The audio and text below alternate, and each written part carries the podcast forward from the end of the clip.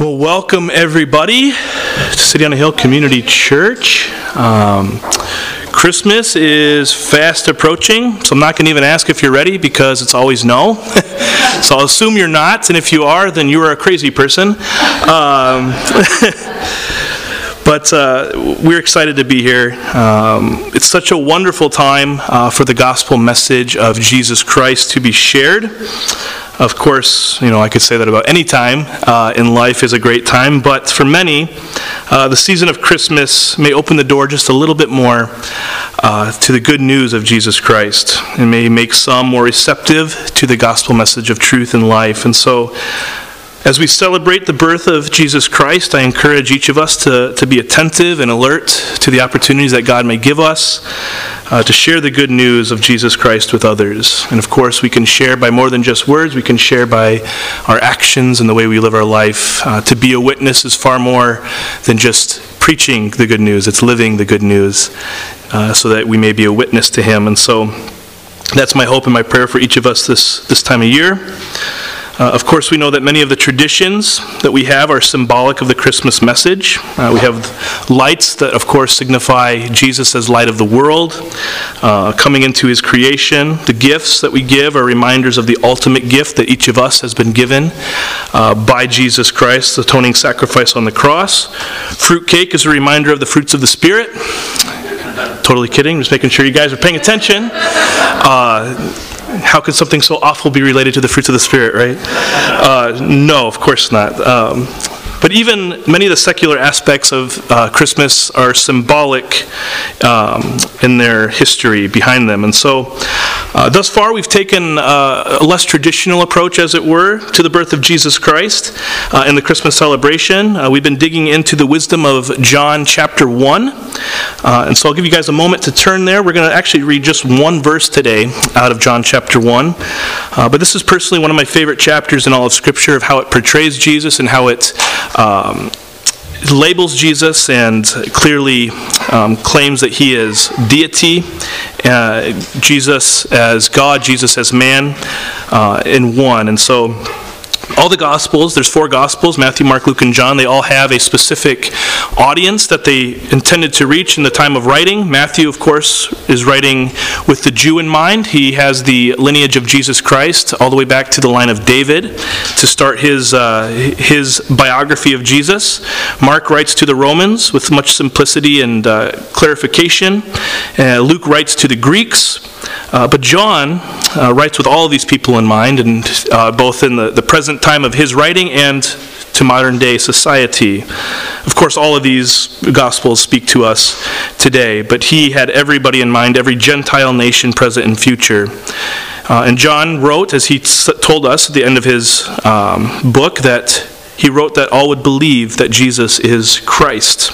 And so today, again, we're going to be focusing on one singular verse from John chapter 1, which is in reality the heart of the Christmas story. John chapter 1, verse 14. And the Word became flesh and dwelt among us, and we have seen his glory, glory as the only Son from the Father, full of grace and truth. Let's pray. Dear Heavenly Father, we thank you for your word. We thank you for the truth that's packed into John 1, verse 14, Lord. We thank you that there is reason to celebrate, there is reason for hope, there's reason for joy, reason for peace.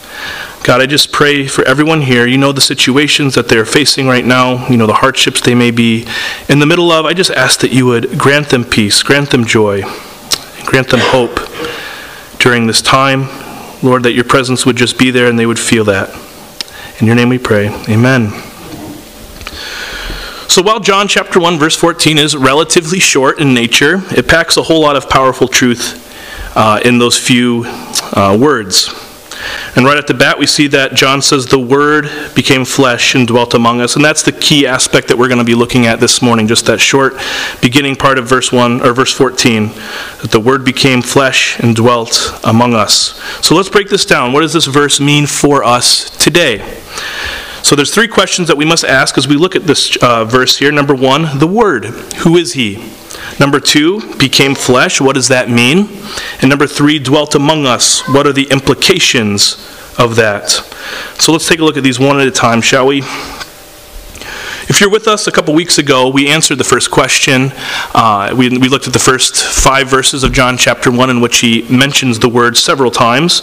Uh, but for those who weren't here, or in case we need a refresher, it's always good to jump back to the beginning verses here and answer the question, Who is the Word? So just jump up a few verses beginning in chapter 1, verse 1 of John. It says, In the beginning, here's the word, was the Word. And the Word was with God, and the Word was God. He was in the beginning with God.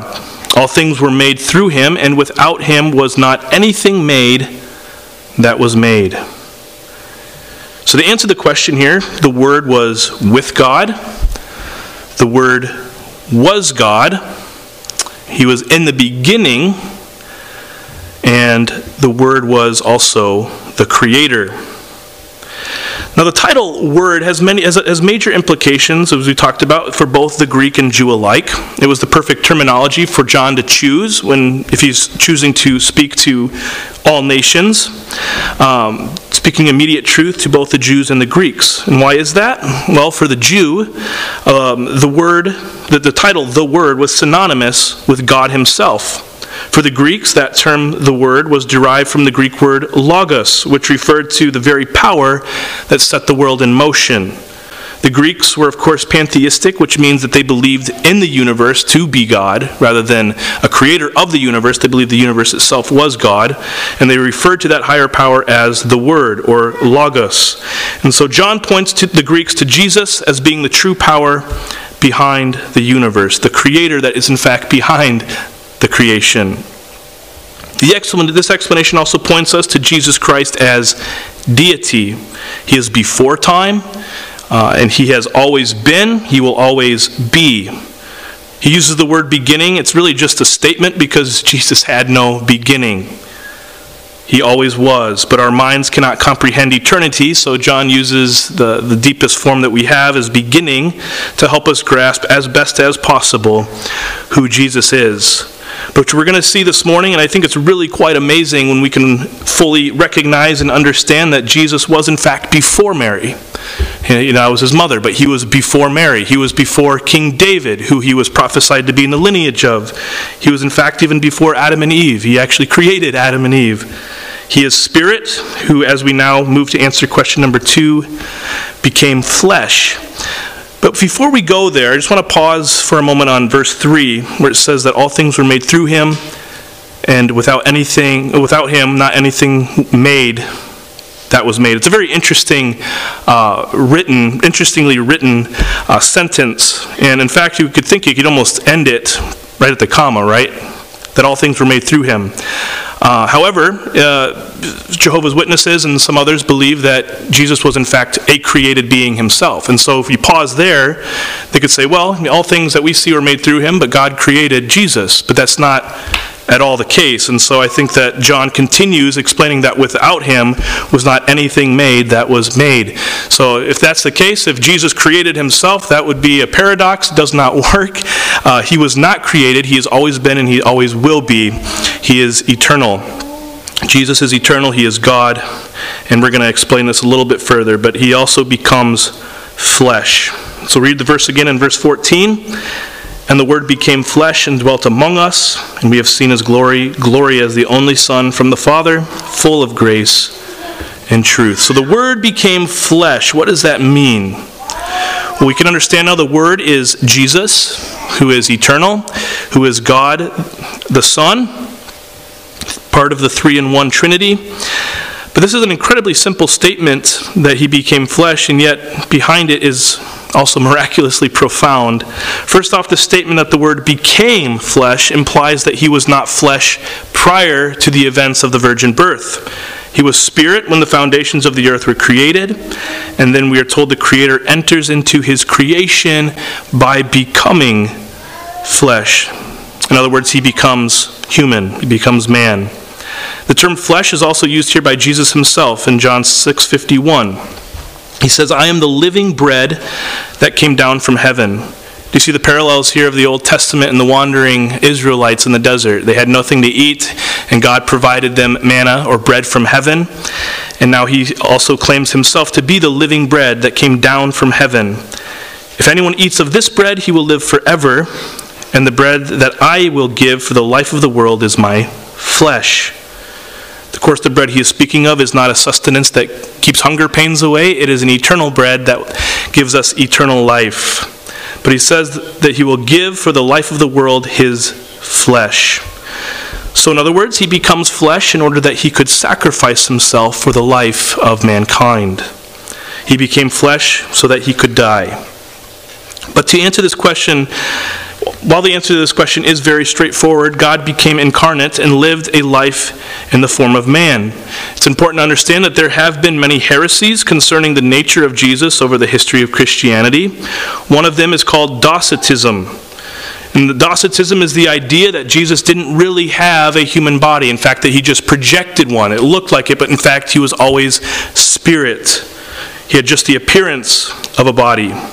This heresy undermines Jesus being born as a God man, as well as the physical death and resurrection. So it's important to understand that he, in fact, became fully man while he remained fully God, because if he was just a projection, just a spirit, he could not face physical death and he could not face a physical resurrection. Now, it may seem impossible for some for the Son of God to actually dwell on earth as a baby, we think about that fact, how humble his beginning was as he entered into the world as a baby. He needed his diaper changed, right? He needed his nose wiped, needed his toenails and fingernails clipped. You know, he was fed by his mother. And it's all these things we think that's, that's God. And, and so it doesn't really make sense to us that that would be the case but it was his willingness to humble himself and to take on humanity's weaknesses that made Jesus' victory over death possible. That's very important for us to understand this morning. This is further explained in Philippians chapter 2 verses 5 through 11. It says, Have this mind among yourselves, which is yours in Christ Jesus, who, though he was in the form of God, did not count equality with God a thing to be grasped this is important, but emptied himself by taking the form of a servant, being born in the likeness of men. And being found in human form, he humbled himself by becoming obedient to the point of death, even death on a cross. Therefore, God has highly exalted him and bestowed on him the name that is above every name, so that at the name of Jesus every knee should bow in heaven and on earth and under the earth, and every tongue confess that Jesus Christ is Lord to the glory of God the Father. But he did more than just live as a man. He did more than just live and then and die and resurrect as man. John 1:14 is very clear that he also dwelt among us. Very interesting choice of words. What are the implications of the Word, Jesus, becoming incarnate, becoming man in the form of flesh as man, and then dwelling among his people? I absolutely love this part of the verse. And it's easy, though, to misunderstand the implications of this statement. The Greek word for dwelt typically means to build a tent or to pitch a tent. If anyone's familiar with tents, they're typically um, not long term structures, right? They're temporary. You, you can pack them up quickly and, and move on. Uh, and so that typically the Greek word for that would, would suggest that this is a temporary placement of Jesus here on earth during his earthly ministry. But if we look at the book of Revelation, uh, we come to understand a completely different meaning of dwelt. In 21 verse 3 it says, And I heard a loud voice from the throne saying, Behold, the dwelling place of God is with man. He will dwell with them, and they will be his people, and God himself will be with them as their God. And so the statement that the word dwelt among us is not to imply that Jesus came temporarily to be among his people. Rather, it implies that Jesus, to dwell among his people, is to be near his people, to be near to us, to have access to us. It's about a proximity with his people. And that's the whole point of Christmas. And so, if we took the entire Christmas story, you can really sum it up in this one very short section of 1 verse 14 in the book of John. That Christmas is one, God the Word, two, becoming man so that he might die for the sins of the world, three, so that he may be near his people. for all of eternity. And so that's what we can get from John chapter 1 verse 14 that God the word became man so that he might die for the sins of his people that he may be near his people for all of eternity. An old pastor of mine uh, explained it this way. He said, When Jesus came, John, the apostle, is saying that we saw him in such a way that the infinite became finite, the invisible became tangible, and where the transcendent became immanent, and that which was far off now drew near. I love that quote. But the apostle John also further explains this incarnation in his first epistle in 1 John chapter 1 verse 1. He says, "We proclaim to you the one who existed from the beginning. Recognize that word, beginning. From whom we have heard and seen. We saw him with our own eyes. We touched him with our own hands. He is, there's the word, the word of life. So he says, We heard him with our own ears, we saw him with our own eyes, we touched him with our own hands. He was real, he was tangible, he was human, and yet he is the word of life. He is fully God, he is fully man.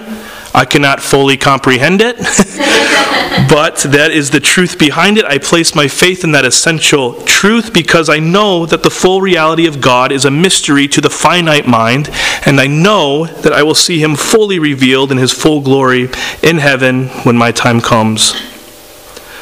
But because Jesus was fully man and yet fully God, that is why John could say that he was full of grace and truth. You cannot say that of just a mere man. But he was fully man and fully God, and so he could say that he was full of grace and full of truth. In fact, he was the truth.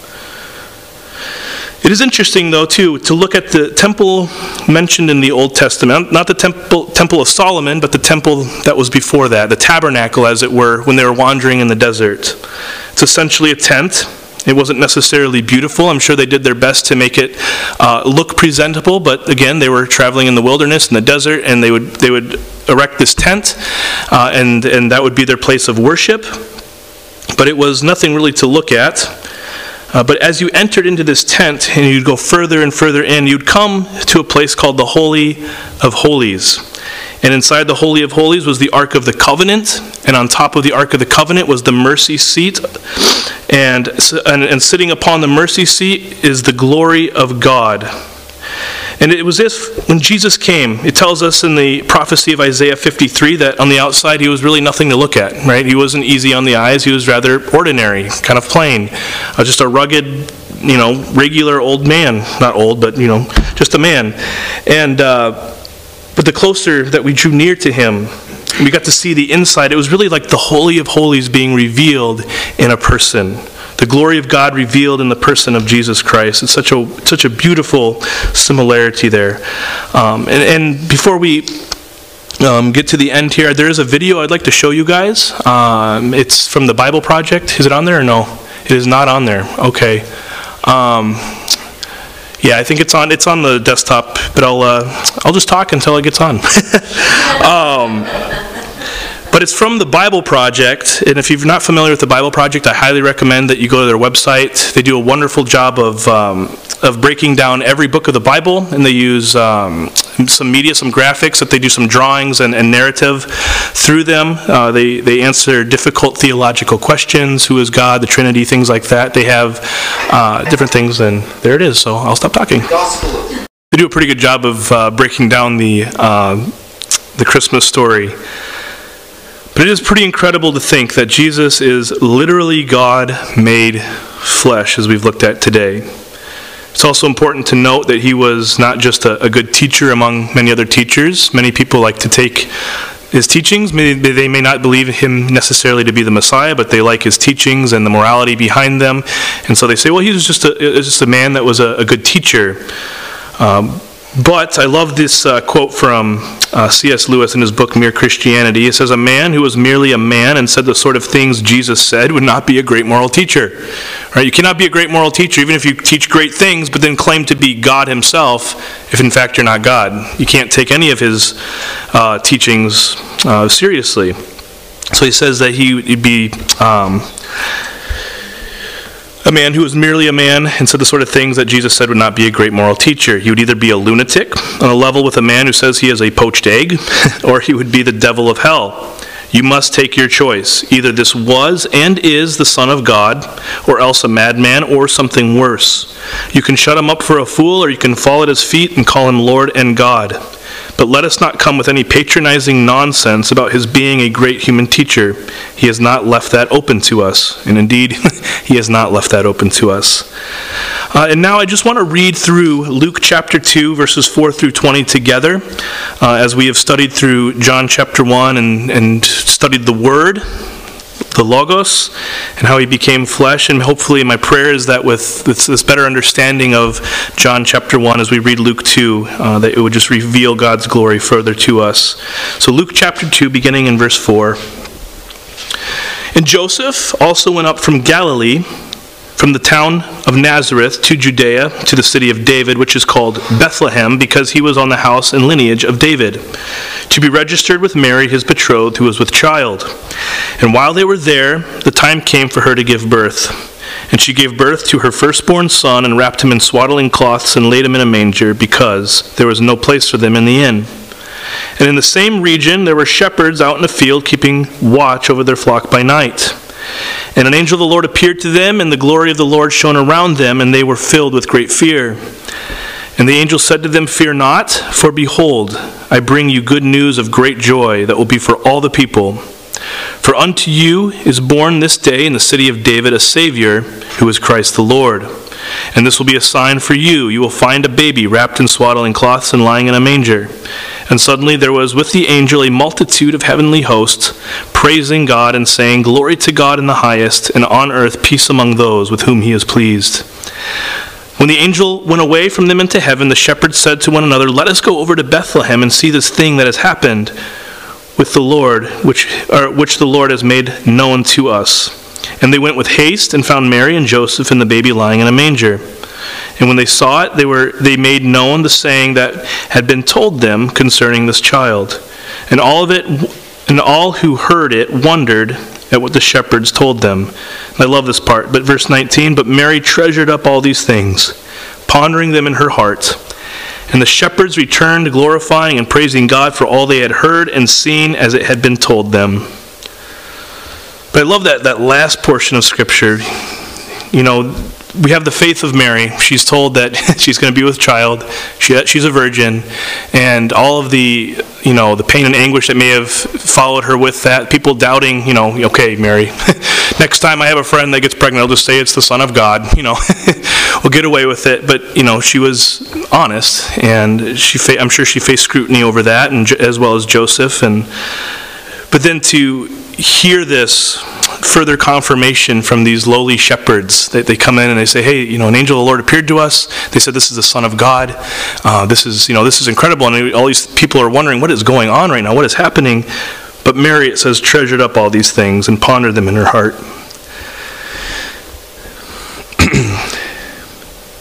But it is truly a beautiful and miraculous story that really makes no sense on an earthly level, right? We expect the, the King of heaven and earth, the creator of heaven and earth, to come in such an incredible, miraculous way, this grand entrance that everyone would just be so ready for and in awe of, with these massive parades, with these major, important people in the world.